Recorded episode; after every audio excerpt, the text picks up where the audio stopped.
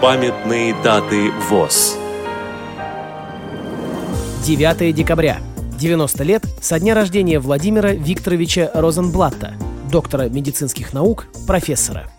Программа подготовлена при содействии Российской государственной библиотеки для слепых –